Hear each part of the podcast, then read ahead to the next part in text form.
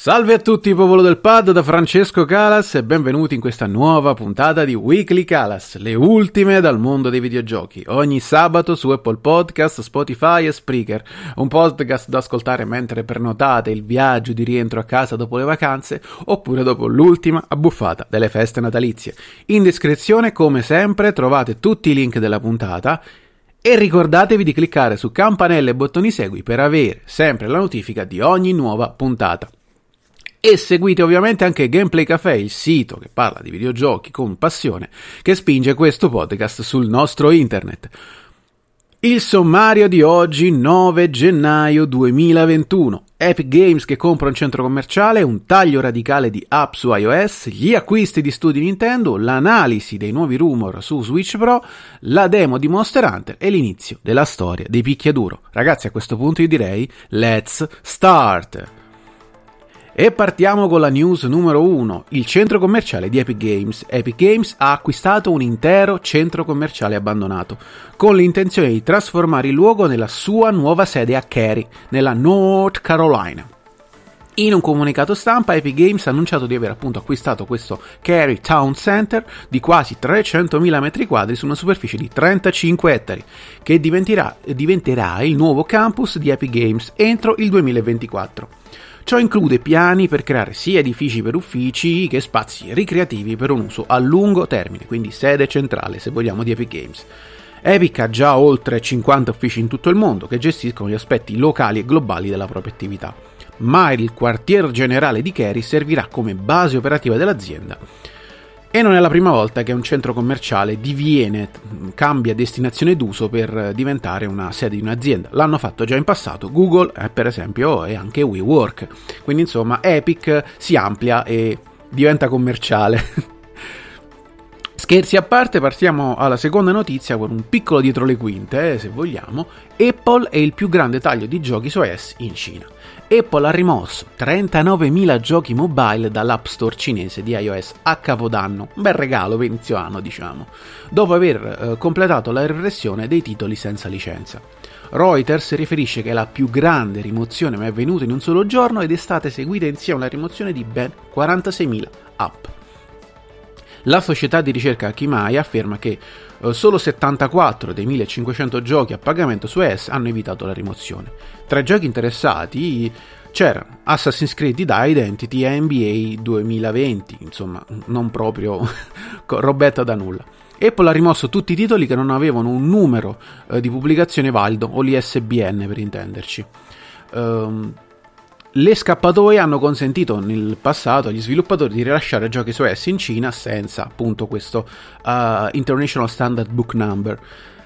Apple aveva avvertito l'anno scorso gli sviluppatori che le licenze sarebbero state obbligatorie. Successivamente ha iniziato a eliminare i giochi senza licenza, iniziando con 8000 in una sola settimana, fino a giungere a questo enorme taglio. La mannaia di Apple colpisce duro, colpisce forte e in questo periodo, considerati gli screzzi, chiamiamoli screzzi con, Ep- con Epic, non è proprio uh, il momento perfetto per avere una, un, un, un, Apple, un dispositivo Apple per poter giocare.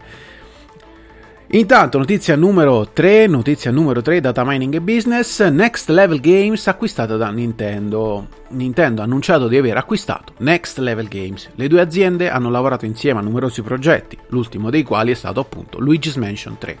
Ora Nintendo è intervenuta per fare propria la compagnia. Un certo numero di amministratori proprietari di Next Level ha valutato che fosse il momento giusto per vendere e ha quindi iniziato a esplorare potenziali eh, transizioni. Nintendo non se, fatta, non se, l'è fatto dire due volte, vista la simbiosi che si è creata con questa azienda. Si prevede che l'acquisizione si concluda il 1 marzo 2021, in attesa del soddisfacimento di termini e condizioni pertinenti piccola ma importante acquisizione di uno studio che negli anni, esclusa qualche rarissima eccezione, ha sempre lavorato direttamente con l'azienda di Kyoto a titoli come Mario Smash Football. Mio personale sogno proibito per Switch. Quindi bene, bene Nintendo che fa questo. Ma intanto, parlando di Nintendo, arriviamo alla notizia in primo piano, il grande leak di Switch Pro. Sarà vero? Sta diventando vira- virale infatti un nuovo leak emerso eh, nelle ultime ore che svelerebbe il nuovo evento Nintendo Direct che starebbe insomma pronto per essere pubblicato l'11 gennaio. Le informazioni emerse però risultano tanto intriganti quanto poco plausibili. Tra queste troviamo la data di lancio di Nintendo Switch Pro fissata per il 23 aprile 2021 l'ibrida della grande N verrebbe tirata a lucido con un comparto hardware nuovo di zecca, capace di supportare una risoluzione 4K in modalità TV, le Nvidia DLSS da 2.0, l'audio Bluetooth e presenterebbe un nuovo schermo in alta definizione, una memoria interna da 256 GB, una DockStation Pro a questo punto e Joy-Con Pro, il tutto venduto alla modica cifra di, sì, vocifera, 400 dollari, 399,99, 400.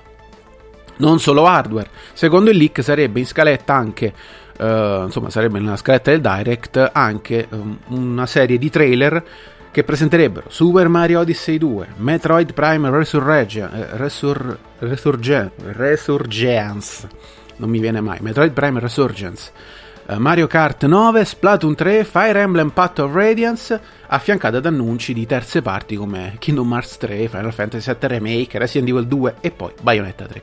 Dulcis in fondo, i documenti citano che l'ultimo botto di questo ipotetico direct sarebbe The Legend of Zelda Echoes of the Past che arriverebbe su Switch Pro con Switch Pro proprio il 23 di aprile. A questo punto un paio di considerazioni rapide su questo potenziale grosso, grosso um, grossa risposta, questa grossa risposta alla next gen da parte di Nintendo.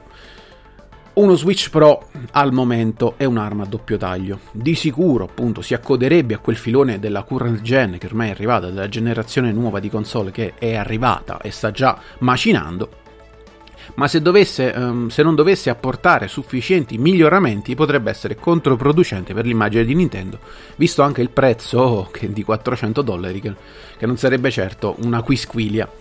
Avere 4K su una TV con il dock, con componenti interni che potenziano la console, come si vocifera, e non con l'hardware proprio del, della console ad avere questa potenza, sarebbe mh, mm, ideale mh, mm, per evitare di eh, snaturare la tecnologia che, e quindi la base di, di partenza di Switch ma potrebbe non essere, non essere facile gestirlo perché uh, tra virgolette mh, mm, potrebbe non essere all'altezza tecnica quindi avere un 4K che magari ha aliasing uh, diciamo che non servirebbe a molto anzi avrebbe anche qualche svantaggio um, Ovviamente il 4K non è secondo me indispensabile tanto quanto la risoluzione dello schermo e una, le dimensioni dello schermo che vanno ampliate e migliorate. Bene secondo me l'audio Bluetooth, eh, anche se sarebbe per me utile inserire anche un LAN, un attacco LAN all'interno del dock già integrato e non doverne comprare uno a parte, questo è un pensiero mio personale.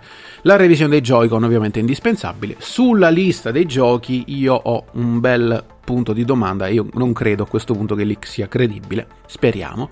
Però Splatoon 3 per Splatoon 3 è troppo presto e il competitivo del 2 è vivo nonostante le difficoltà di inserirsi nel panorama degli shooter. Mario Kart 9 credo che possa essere soltanto un titolo che uh, uh, arrivi a cavallo della questa console della prossima console Nintendo, se ci sarà una prossima console Nintendo e avere dei porting di giochi così recenti e così pesanti come Final Fantasy VII Remake uh, potrebbe rischiare di, avere da, diciamo, di dare al Switch Pro davvero una, una quantità hardware, una componentistica molto più performante che potrebbe appesantire e potrebbe essere difficile da gestire per quanto riguarda la, la stabilità. Vediamo, il fatto che esca ad aprile è credibile perché è un periodo in cui si chiude l'anno, si inizia l'anno nuovo fiscale, quindi sarebbe buono per gli azionisti. Vedremo, vedremo.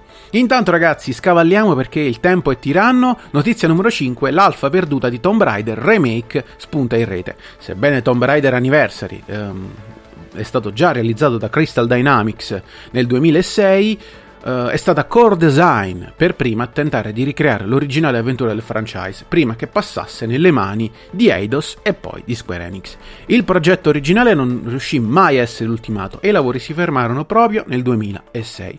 Una vecchia build è stata però pubblicata sul portale internet archive.org ed è ora disponibile per il download e per essere provata. Tuttavia si tratta di una versione incompleta del gioco in cui manca l'interazione con i nemici e che non comprende tutti i livelli che dovrebbe, avrebbe dovuto presentare.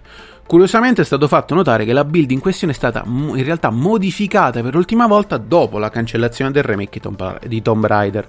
Stando agli indizi raccolti dal modder X-Proger, sembra che Core Design, prima di abbandonare definitivamente la nave, avesse pensato di trasformare il remake di Tomb Raider in un gioco basato su National Treasure o su Indiana Jones. Casualmente, casualmente. Una reliquia quindi del passato riesumata dagli annali nella storia, che non vedremo mai mai completata. Notizia numero 6, prima di passare all'accadde oggi, il film di Borderlands con Kate Blanchett ed Eli Roth. Non si arresta l'osmosi tra cinema e videogiochi. Il film basato sulla serie Borderlands è in, è in sviluppo e le riprese inizieranno presto, a quanto pare. Il tutto uh, avrà inizio probabilmente uh, da, a Budapest, in Ungheria, dove la compagnia di produzione Mid Atlantic Films sta preparando lo spazio nei propri studi per accogliere le riprese, che dovrebbero terminare in quella location entro la prima metà del 2021. Gli studios sono stati infatti prenotati fino all'estate. Il film vedrà tra gli interpreti Kate Blanchett e Kevin Hart, mentre alla regia siederà Eli Roth, regista di Bastardi senza gloria e della serie Hostel. La sceneggiatura invece è stata data in mano a Craig Manitz, um, sceneggiatore appunto di Una notte da leoni di Chernobyl ed è lo stesso sceneggiatore che è stato chiamato per scrivere eh, la trama, insomma la sceneggiatura della serie dedicata a The Last of Us. Wow, fantastico, fantastico, perché Borderlands è interessante, anche se sicuramente è un modo diverso di gestire questo filone dei film, molto più, è un film molto più complesso dal mio punto di vista da, da realizzare rispetto magari a un The Last of Us che ha già qualche mh, esperimento e qualche esempio da poter seguire. Ma a questo punto ragazzi il nostro appuntamento mh, con l'accadde oggi. Accadde oggi. 10 gennaio 1985, la nascita dei picchiaduro con Year Kung Fu. Era il lontano 10 gennaio 1985. I videogiochi erano nella piena epoca d'oro dei cabinati, ma stava iniziando anche la diffusione delle console da salotto. Era un periodo di grandi sperimentazioni in cui sono nati molti generi e tante serie. E proprio quel giorno di 36 anni fa veniva pubblicato uno dei progenitori del genere picchiaduro, Year Kung Fu, titolo sviluppato e pubblicato da Konami che insieme a Karate Champ, uscito, Karate Champ, uscito pochi giorni e pochi mesi prima eh, e al quale appunto Kung Fu si ispirava, dettò le regole che hanno con- contraddistinto i fighting game. In Yar si impersonava un personaggio chiaramente ispirato a Bruce Lee che affrontava una serie di incontri con lottatori armati di diverse armi e abilità. Il giocatore poteva eseguire diverse mosse, 16 mosse differenti, usando la combinazione dei, due, dei tasti azione e dello stick, i due tasti azione e stick. Serviva essere rapidi, serviva muoversi sempre per evitare di essere colpiti dagli attacchi. Era un gioco molto difficile per l'epoca. Uh, nell'anno della sua uscita divenne il secondo titolo più popolare in Giappone, per i gab- insomma, nel, nelle sue versioni arcade da, insomma, da, da sala giochi, al punto da essere quasi subito portato su console e sui computer dell'epoca. Se oggi esistono Mortal Kombat, Street Fighter, Soul Calibur e Tekken lo si deve a questo ancestrale progenitore marcato Konami che ci ha praticamente uh, creato il solco quale si, al quale ancora oggi si attengono la maggior parte dei picchiaduro a incontri o comunque dei picchiaduro um, che conosciamo. Bene ragazzi, chiudiamo l'accadde oggi, la puntata finisce qui, vi ringrazio per aver ascoltato Weekly Calas e vi ricordo che in descrizione come sempre trovate tutti i link delle notizie più tutti i link dei miei canali per poter seguire appunto me e seguire tutto quello che faccio sull'internet. Appuntamento come sempre al prossimo sabato da Francesco Calas con Weekly Calas, il riassunto delle, di una settimana di notizie dal mondo dei videogiochi. Calas chiude.